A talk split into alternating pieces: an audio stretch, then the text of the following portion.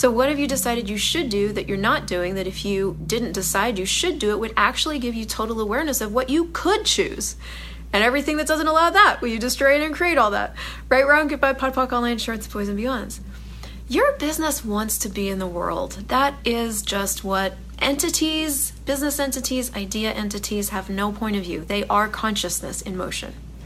You, on the other hand, can choose to be consciousness in motion. You can also choose to be unconsciousness walking. When do you do that? When you judge yourself. You are choosing unconsciousness when you judge yourself.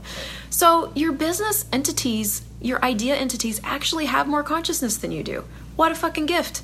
Because then you can actually ask them questions and they're going to give you awareness and then you don't have to think and you get to get your unconsciousness out of the way, right? That's a gift. So, why would you listen to yourself over something that's got more consciousness than you do? Ask the thing. It'll actually tell you if you're willing to listen.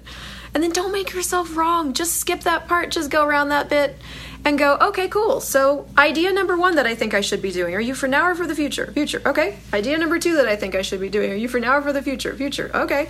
Idea number three. Now? Okay. What are all the different various ways that I can put you out in the world? What actions can I take right away?